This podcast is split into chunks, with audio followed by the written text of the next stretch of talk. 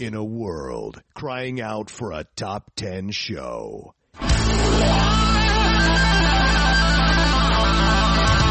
John Rocha and Matt Knost are here to bring you the top 10. Take it away, boys.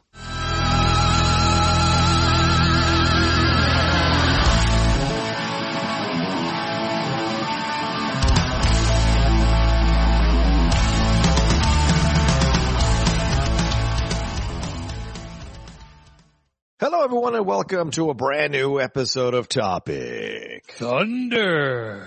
Here from the top 10, I am John Rocha. And I am Matt Knost. This is a show we do each and every week for our patrons over at patreon.com forward slash the top 10 with the number 10. They send in whatever topics, questions they'd like us to answer. And we just, uh, we don't know what they are beforehand. We answer them as they come in. Yeah, let's get it on. Uh, Get it on. Are you, fir- are you first this time? I think you're first this time. I think so. Okay, go ahead, my man. Uh, this comes from Jason McDonald. It's called Old Prestige and it Yikes. says, fellas, my friends and I recently got into a debate about Vertigo, which led me to say that a lot of movies that litter these greatest lists hang their hats on influence, which I think is a b- different debate Hmm. and being made at a certain time in film history. The average release year for the Sight and Sound list is 1959. I mean, The Searchers is number seven on that list and it's aged like some of my more racist family members. Not great. I don't think a lot of these movies live up to the reputations. Vertigo isn't a better movie than Cuckoo's Nest or There Will Be Blood or a lot of other movies made in the past 50 years. Or am I completely full of shit in this line of thinking?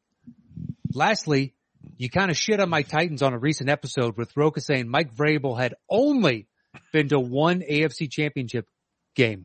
Really? Only one in four years with two other pro- playoff appearances? Just go ahead and fire the man. Be well, Jason. It's a bit dramatic. I didn't say, I didn't say fire Mike Vrabel. I just said, I don't know. I just said like they've underperformed as a team. And yes, they got to the final, but no one ever, ever really thought that team was going to win a Super Bowl.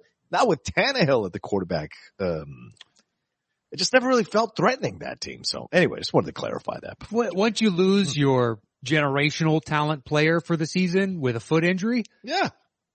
you're, even when he comes back, it's like, it's not the same. No. Derrick Henry is, I tried to explain him to my wife before she ever saw him. And I was like, the guy doesn't make sense on paper. And then you see him and you're like, listen, you have to understand how big he is right now running. And then she's Yeah. like, dear God, that dude is, it doesn't make sense. When he's on, it looks like he's a man playing with little boys. Yeah. Because he literally, his arms are so long. It looks like he has, he's, again, like I said, he's a man playing with boys. He has developed physically beyond the people he is playing against. So it looks like he's literally just moving them aside easily Dude. as he runs through the line. It's kind of insane when he's really dialed in. It is. Um, He, he reminds me when I was in eighth grade, I was on Yeah. a football team and we played like all kinds of different teams around the city. yeah. And we played one team where it's the only time I heard parents questioning whether or not they can see a birth certificate because the running back was a solid foot taller than all of us, like a solid foot, if not more. And he was as big as our, we had a, a coach Ugh, who played, uh, offensive tackle in Yeah. college. And, uh, you know, he was just doing this for fun and for shits and giggles. And he was as big as him, not as like thick, but Right. as big as him. And like, hold on, this dude's in the eighth grade? and we didn't stand a chance. We couldn't tackle him. It didn't matter. He just dragged us with him. Yeah. It's like It- playing basketball now against someone who's like went to division one basketball. It's like you, you are, you're so far below that person's abilities when you play them. It's kind of mind blowing. Yeah. Um, but anyway, so to answer your question, this is an interesting question, Jason, you bring up because I do think Vertigo, it's tough because those films are the foundational pieces of what influence the films that we get now. So it's really hard to be like, well, is Vertigo better than One Flew Over the Cuckoo's Nest? Which I think it is actually. Uh, but is it better than There Will Be Blood? Well, you might get a different debate from me on that one. Uh, overall, because it does at times feel a little dated when you watch it, you know, the whole like spinning wheel behind Jimmy Stewart's head and all of that. But that was like what they had to work with at the time. Just like There Will Be Blood will look like Vertigo in 40 years. It's what you had to work with at the time. That's just kind of how it goes. So I understand the desire to kind of be like, well, these films need to get more love. The recent uh, of these films, these are better films, but without those foundational films, a lot of these films that you're enjoying now wouldn't be as revered as they are because so many of those filmmakers learned how to make films Mhm. or were influenced by those, by the foundational films in order to create the films that you love now from the most recent 30 to 40 years. Yeah, you're standing on the shoulder of giants. Yeah. But I understand his point because there are a lot of movies that are held up as classic and you go back and watch them and, and it pales in comparison to what you're assuming that movie is going to be. Now, occasionally there are ones that even exceed your expectations. Uh, but I think that's a rarer case. Um, cause you watch a lot of them and you're like, look, the pacing is different. The editing is different. Acting Yeah. styles are different. Writing is different. So as audiences Yeah. mature, and they've been around the medium for longer, they have certain expectation levels or you don't have to explain things as much because we're used to the idea of storytelling in this fashion. Um, but I understand, I think his argument has merit in that if we're just going tit for tat, which is a better movie, it's a lot of these classics are going to lose. Yeah, Um, and yeah, another part of this, and I and I think Jason is taking a personal shot because uh, with the searchers because of the Titans situation, which I respect. I get it. You got to take your shots where you can get them, but like the searchers is number one on pretty much any film critic's list of the greatest westerns ever made. Almost always number one. So it has aged better than your racist family members because it is a story about a guy who actually is a racist and has to come to terms with the fact that he's a racist and they're closing the door on him in a metaphorical symbolic way that they want to close the door on that kind of mentality in order to move forward and progress as a society. So it still has weight. It still carries resonance, but it does not necessarily make you hate the guy because his kind of existence is still necessary at times for human beings to survive certain situations. So to me, I think it still carries weight, it carries resonance if you can find the symbolism within these films and appreciate them. like I was just watching The Big Country, which I've never seen before. That's a three hour Western and it's Gregory Peck essentially versus Charlton Heston mhm. for, God, I forget the woman's name, the blonde woman's name, but Jean Simmons is in it as well from uh, Spartacus. And it's such an unusual film with Burl Ives as well. He won a, a best supporting actor for Oscar for it, but it is essentially a Western where a guy is in the middle of two warring factions and he is trying to not take a side even though he's marrying the daughter of one of those factions. So in a way, he's trying to play Switzerland in the middle of two warring nations. And it's fascinating to watch in a Western and that can resonate to today. We all seem to feel like we want that one person to show up or that one entity to show up that can finally bring what seems to be now even more so lately over the last few days, the tribalistic approach to politics or issues or life or the running of this country or the world rather, any country in the world. You want that person that's going to be able to step in and kind of figure it out and not take sides and find a way to appeal to the better parts of our nature and bring us together. And I think so the, in a lot of way, the older movies, the fact that they still stick around is because a lot of things they talk about are still happening now, man. Yeah, and we've shifted culturally too, where Yeah. if it's going to get a theatrical release, the lead needs to have a cape. So we're not going to get as many of those. Like There Will Be Blood in That's 50 years, you That's brought up point. earlier, Yeah. is going to be about a superhero who got too much power and alienated himself and now he's living alone if the current trajectory manages to stay. It's a good point. It's Yeah. a very good point. So we lose a lot of those films from before. But if you want to tell me like My Fair Lady isn't your cup of tea, I'm gonna I'm gonna join you in that cup of tea. Well, be that's like, because you hate musicals. Pick another It's movie. not even. It's fine, fine. There, there are plenty from a bygone era. you don't like Citizen Kane. You can say that, right? Oh, I don't. I don't. Yeah, I, yeah. Do I understand the importance of it? Like, Mhm. yes, in certain uh, technical aspects and like first Yeah. dolly shot and all that jazz. Yeah. Do I think it's the greatest movie of all time? Not even close. it's just not. Like Gone with the Wind it does nothing for me. Oh yeah, but- no, I hate Gone with the Wind. Yeah, but Wizard of Oz that came out the same exact year, yeah, I think it's still a classic. it still reaches generations. You're absolutely right. Yeah. So I think it's just a, it's a case by case scenario. But yes, a lot of things that are held up in high regard in that older list. So you have to look back and be like, eh, yes, but Yeah. We don't have a lot of what we have today without that stuff. So you kind of have to honor it so you don't forget about your past. Yeah. Yeah. It's a weird, I, the- I don't know. even the current ones, man, I would think sometimes you kind of get caught up in the, like the 60s and 70s. The 70s is a lot to revere in the 70s, but like there's still some films, like for me, McCabe and Mrs. Miller has never worked for me. The Easy Riders is, uh, Easy Rider has never worked for me. There's a number of these films that you, Okay. you loved back then. And look, you're saying, Jason's saying One Flew Over the Cuckoo's Nest. Bro, we're, we're going 50 years since that film came out. We're coming upon 50 years. Let that sink in. So at some point, I mean, One Flew Over the Cuckoo's Nest is only what, 30 years or less? No, less after The Searchers or any of these other films or Vertigo. It's Yeah. probably around the same time. So One Flew Over the Cuckoo's Nest has been around longer, uh, than, than, uh, it was when Vertigo, or when Vertigo was when One Flew Over the Cuckoo's Nest came out. So this idea, that's what you gotta uh, quantify. I bet there are people, Jason, who are living maybe younger than you who might tell you that One Flew Over the Cuckoo's Nest isn't as good as something more current that came out 10 years ago. Yeah. So there's, that's the thing. It always just changes because what you think is a classic from 1972 or five, whatever that thing came out, it is not going to look as good as we get farther and farther away from it because of the technology. And that film is based on a play. So it kind of had a little more of a leg up because it's already, it's already essentially pre- pre-written and worked out on a stage, you know? Yeah, it already had a fan base to some degree built Exactly. into it. Yeah. and an expectation level you Mhm. knew where it was going. But um yeah, yeah, I- do the same thing, Jason, when I see that list of like the greatest movies of all Hmm. time. And I'll go through it and be like, I don't agree, I don't agree.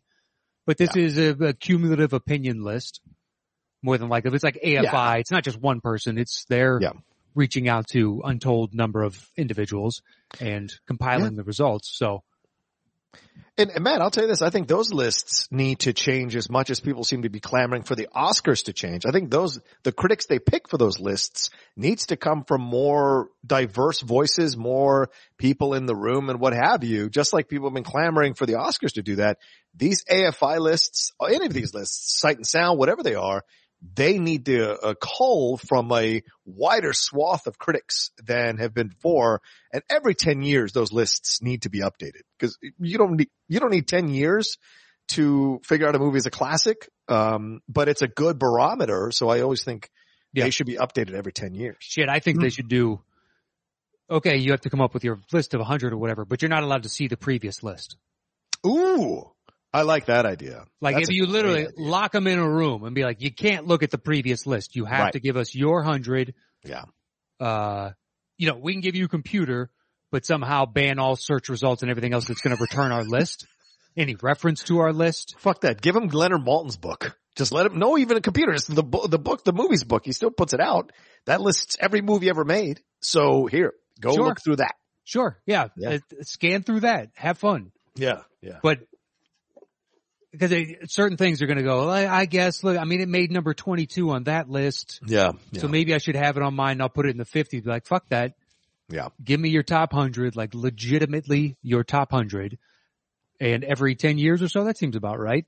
That's part of why I love doing the show we do, man, because it's like it challenges me every week to look at the list of movies and decide for myself what are my top 10, you know, and, and I don't turn to other uh, lists other than to give me an idea to remind me of movies I might have forgotten or to get, you know, show me films that I need to watch or take a look at to put on the list. But in no way do I take their ranking in, into consideration for my ranking. And so Yeah. I like that, you know. I would imagine people listening do exactly what I do, Mm. which is when I see a list or whatever and I disagree with it and be like, well, this fucking list is stupid. I would have had X over Y or you didn't even have Z and just like, man, you know, it's Yeah. subjective. It's entirely subjective. Yeah, yeah. Uh, But I think, you know, and that's why we, we just have a natural, you know, I think this is why the shows work so long because we just have a natural ability to kind of rank this shit. Because other people I talk to go, I couldn't possibly make a top 10 list. And that always kind of blows my mind because it always seemed kind of natural to me to rank Yeah. stuff. And I imagine for you too. And maybe it's our sports background that allows us because we're always ranking. Because I mean, Jason, we could look at it. Uh, people love Montana. People try to tell you Tom Brady's the greatest quarterback in the world. Montana's essentially the vertigo to Tom Brady's one flew of the cuckoo's nest. You can make arguments on both sides. So just throwing it out there. I don't know. I still believe Peyton was a better quarterback. Peyton Manning over Tom Brady. Tom Brady now has the longevity and all that jazz. but Yeah. At their height, I feared Manning more than I did Brady. Just flat out. Yeah. Okay. Well, it's just when you game plan for the Patriots, you game plan for Belichick. When you game plan for the Colts, you game plan for Manning. That's absolutely true. Essentially a coach on the field, which is, Yeah. uh, which is why I think it's hard, uh, it's kind of heartbreaking that he's not a coach now. I think he'd be a phenomenal coach or GM even. Peyton has the skills. Please. He just saw that deal that uh, Tom signed yeah. and it was like, oh yeah, I can't wait to see what, you know, he cooks up for. Cause he's a much better personality. I'm, I'm assuming Yeah. Tom's going to fail at this. You do really? You think Tom's going to fail at being Have a, you ever seen Yeah. him be engaging and No, you're not wrong. You're not wrong. I mean, No. they fired Brees after one year because he was Yeah, he sucks. on the mic. Yeah. Yeah. I mean, I would look. I didn't know Romo was going to be that good, but it's Oh. a much taller bar to clear. Of like, you need to be entertaining. I think you're not wrong. I, I, I didn't, it's not that I thought Romo would be successful to this level, but Romo's interviews were always engaging. Like he never was boring. Tom is like five words or ball busting or little shots Yeah. here and there, but you don't necessarily feel like he'd actually, you know, be willing. I don't know if he can make the, I think that's a great point. I don't think if you make that jump, I don't necessarily sense that vibe from him, you know? No, unless it's going to be like the X's and O's, and here's a breakdown of what the defense is doing and Right. whatnot. Right. Uh, Like Kenny Smith and shit. Yeah. but to be jovial and drop jokes and everything else, like no fucking chance. I've never seen any inkling of that. Whereas Peyton is one of the best hosts on SNL. Yes. Right. Right. He's And the- fantastic. Oh, John just froze. I'm not entirely sure, but he is in complete agreement with my Manning assessment. I'm assuming could be the uh, Wi-Fi uh, lapse or something momentarily where he's at. But it's a good question, Jason. I think rightly so to question those lists, the validity of those lists, because over time, certain things just don't age as well as others and people's opinions and tastes change. So you would think that they would update the list, but it's kind of on some level set in stone. These are the holy grail movies that have to make this list. And you, I guess question that. Sorry. And perhaps with, yep, Sorry. there you are. Sorry about that. we go ahead. Let's keep going. Um, I'm in a hotel room. What can I tell you, people? I'm, I've got the Ethernet cord connected, but you never know with this kind of shit. Um, all right. all right, do you want to move on? Yeah, yeah. Let's move on to the next question. Thank you, Jason. It was a great question. Yes, thank you, Jason. Um, uh, all right, let me get out of the, uh, just, okay, so Charles Kim is here. Charles Kim, he says, hello, gents. I hope all is well. Hopefully this is a new question for you, but I was wondering which movie scenes traumatized you as kids and maybe even now as adults. For example, the ending of Charlotte's Web scarred many young viewers, a feeling which still lasts to this day. Here are the top three traumatizing movie scenes from my youth, in case you were wondering. Hmm. Superman 3, what? When the woman turns into a cyborg, sure, sure. Sure. Uh, Mask, to be honest, I never saw the film, but just seeing Rocky Dennis's face in commercials terrified me. So that's the Eric Stoltz film, not the Jim Carrey film. Robocop, when Murphy's hand gets blown off. Oh, hell yeah. I look forward to hearing your examples. Thanks for everything. All right, Matt Knost, traumatized as a kid or as an adult from a movie. Well- Any scenes. Mask is really good. I would recommend watching it. Yeah, that's a good film. um, and it's based on a real person, and uh, it's it's an interesting story that you don't see on on film as much. Uh, let's see, the first things that came to mind, um, I hated Parenthood just because it's. It's it's a movie for adults with their kids in it. My parents took me to it, and I I hated every. What traumatized you about Parenthood? I think just the fact that I love Steve Martin so much, Oh, and I was going yeah. into it with certain expectations, but traumatized. Let's see, the aliens crawling through the rafters in Aliens. Oh, yeah. I rented man. that movie and uh watched it over at Buddy's house, and I was scared shitless. Oh, yeah. Like it's it scared me to no end. That's when Paxton like lifts up the, the Yep. great. and they look looks up there and you yeah. see them. They're crawling, you know, on their backs, on the sides of the walls, Yeah. on the the floor of the vent itself. Sure. And uh 'cause he's like, they're everywhere, man. And then they look up there and uh yeah. yeah, isn't it Biehn that looks up above? Oh, is it Michael Biehn who looks up? Oh, I thought it was Paxton. All right, fair enough. Yeah. Paxton is freaking out because he's got the scanner, if memory Right, serves. Right. Uh, but I thought it was Biehn that looks Maybe it is. Up Maybe above. it is. It's Uh, scary as fuck. That's for sure when it happens. You're right about that. Yeah, Jaws scared me so much that the indoor pool at the YMCA where we'd swim as kids Yeah. in the deep end had, uh, to signify that it was the deep end underneath the diving boards, like it was in an L shape. So the, the bottom smaller part of the L was where the diving area was. And there was a black painted, uh, shark down there. What the fuck? And it was just, just in the back to signify this is the deep end. I don't know why they did it, but I would swim right to the edge where it opened up to make that right for the L and you'd see it painted against the back wall and I'd turn around and I'd swim the other way. What the fuck? Yeah. Even though I know there's no shark in there. Yeah, no. Still. Uh, still, yeah, scared the ever living shit out of me. I shouldn't have seen that movie when I was a kid. My parents were pretty liberal about what movies I was allowed to see. yeah. Uh, That's why he became a stand-up comic. yeah, perhaps nudity Um, was like the only big thing that. oh yeah. Right. And like excessive gratuitous violence, hence having to rent aliens and watch it at a friend's house. Yeah. But outside of that, you know, I was a big fan of like Eddie Murphy movies when I was way too young, but man was funny. Um, I, I think it has to be, well, I mean, I think the first Halloween movie, that's for sure. I mean, I, you know, obviously Jaws, we, we've talked about that before. So I'm trying to find stuff that like we haven't talked about before. I, you know, I've talked about Jaws. I've talked about, uh, um, Nosferatu freaking me out when I was a kid. I talked about Trilogy of Terror for people who remember the 1970s compilation of stories there with Lauren, was it Lauren? No, it was, uh, Karen Black getting terrorized by this little pygmy African doll that she brought back that comes to life and like stabs her. It's fucking insane. But no, um, when it comes to the movies themselves, you know, the, the, the Halloween when he is reaching for her in the closet, that, because I get anxiety in tight spaces, Mhm. uh, and watching her freaking out as he is like just fucking shoving his hand through the slats of the door and trying to reach for her as she's like trying to fend him off with hangers and shit. That is a awesome sequence that unsettled the hell out of me when I watched it. Um, uh, what else? Uh, How about, uh, yeah. Temple of Doom, what is it? Kate, Kate Capshaw? When she pushes, she has to go and pull that lever, whatever, and all the Oh. bugs start running up her Oh my god, yeah. More than the snakes in Indiana, more than the snakes in Raiders. Oh yeah, not even close. Yeah, yeah. That, that shit fucked me up. Yeah, the sure. snakes and the, the spiders in the first one were, Oh yeah. the spiders were not fun, Yeah, yeah. but all those, and they were honestly looking back when you watch it now, they're like stick bugs, yeah, right, right, right, right. just completely harmless stuff. But as a kid, I'd never seen anything like that. It was, oh, the, the heart being ripped out did nothing. Yeah.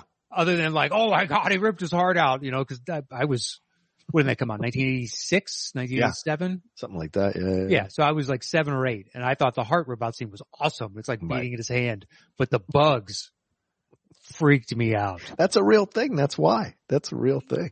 Yeah, exactly. The heart ripping out is not, whereas the bugs are like, oh, Well, I mean, and, and stuff that, stuff that is just gross or, you know, like he was talking about turning into a robot or Rocky Dennis's face or Murphy's, like that kind of stuff certainly traumatizes you, but also if you like are empathetic in any way or have emotions in any way, I mean, that scene where at the end of the fly where he lifts up the shotgun to his head to ask her to kill him, like that is traumatizing, man. That is, eh, that is, that is, even as I talk about it now, I get emotional because that scene always fucks me up. Always.